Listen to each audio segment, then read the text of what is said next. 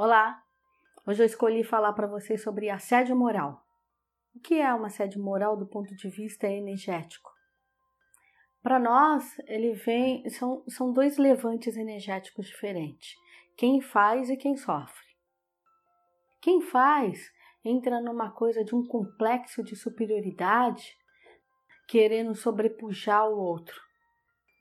É, numa coisa de, de se elevar anulando a outra pessoa.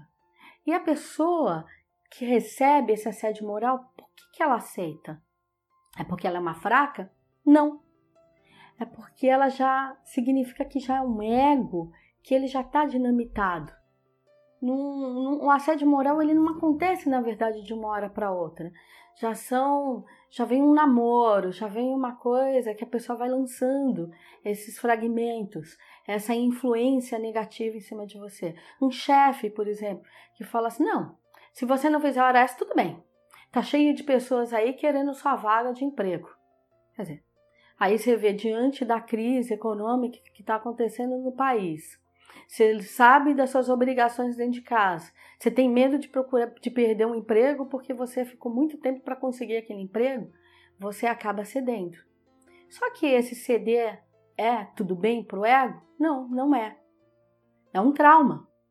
Porque você vai fazer aquilo porque você está se sentindo menor, sentindo que não tem uma energia para lutar contra aquilo, mas o protesto vai existir dentro do ego você vai sair dali fragmentado, em crise.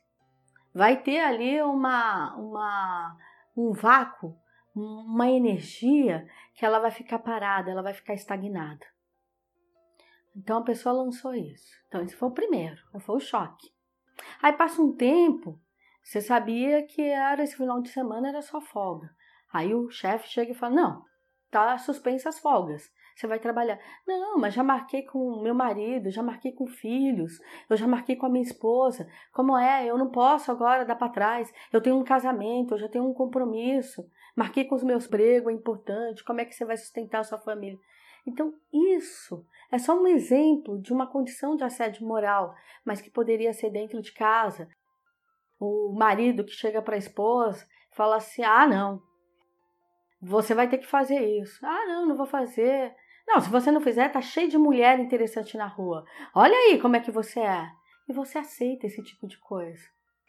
E por que que a gente aceita essa condição, essa energia desse assédio moral? Porque o campo destinado ao nosso eu, ele não está bem alimentado. As pessoas que cedem a um assédio moral, significa que é um eu, que toda a energia que entra, ela demanda para o mundo externo. Ela vai para essa outra divisão, onde está ligado ao mundo profissional, à família, o amoroso, o sexual, os filhos.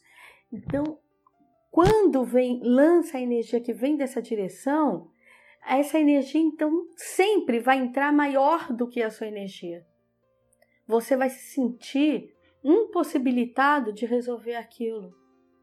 Você vai se sentir menor, sem forças para lutar contra aquilo. Então, como é que a gente resolve? É todos os dias a gente acreditar que nós somos seres únicos, potentes e que a gente vai para o mundo.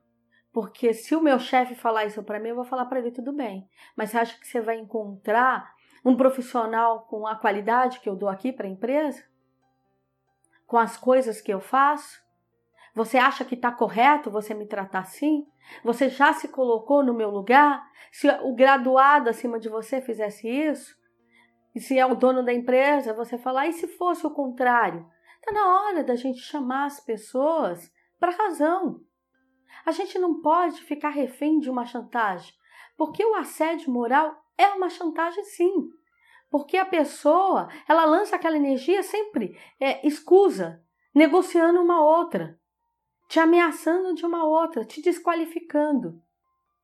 Então, a gente não pode ter um ego desnutrido ao ponto de receber essa chantagem. Então, qual é o caminho para isso? Todo dia antes de dormir, o pensamento de vida tem que ser para você. para quando o seu espírito sair, ele ir até o cosmo, colher essa energia de vitalidade para no outro dia você acordar potente. E quando você acordar, lembre, você está renascendo. Então, o primeiro pensamento do dia tem que ser para você. Porque se a gente fizer isso, a gente vai ter as ferramentas para os embates que vão aparecendo na vida. Porque a gente vai se deparar com esse tipo de pessoas que, para se sentir potente, forte, eles têm uma necessidade de diminuir ou escravizar alguém. Porque tem pessoas que são chefes, mas não são líder.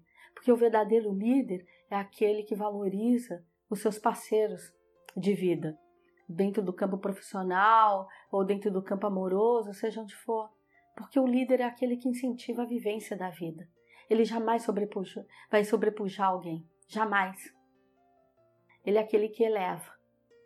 Então, acreditem no eu de vocês. Alimente esse eu. Não aceitem esse assédio moral. Sejam fortes. Todo mundo tem uma porta. De repente, se está acontecendo tanto isso dentro dessa empresa, dentro da sua casa, de repente essa porta, esse trabalho, esse amor, não, não seja para sua vida. Não acredite que aquilo é a única coisa que a gente tem, porque são nessas crenças que a gente vai se debilitando. Eu desejo muito axé, muita força na vida de vocês e um eu pleno. Axé.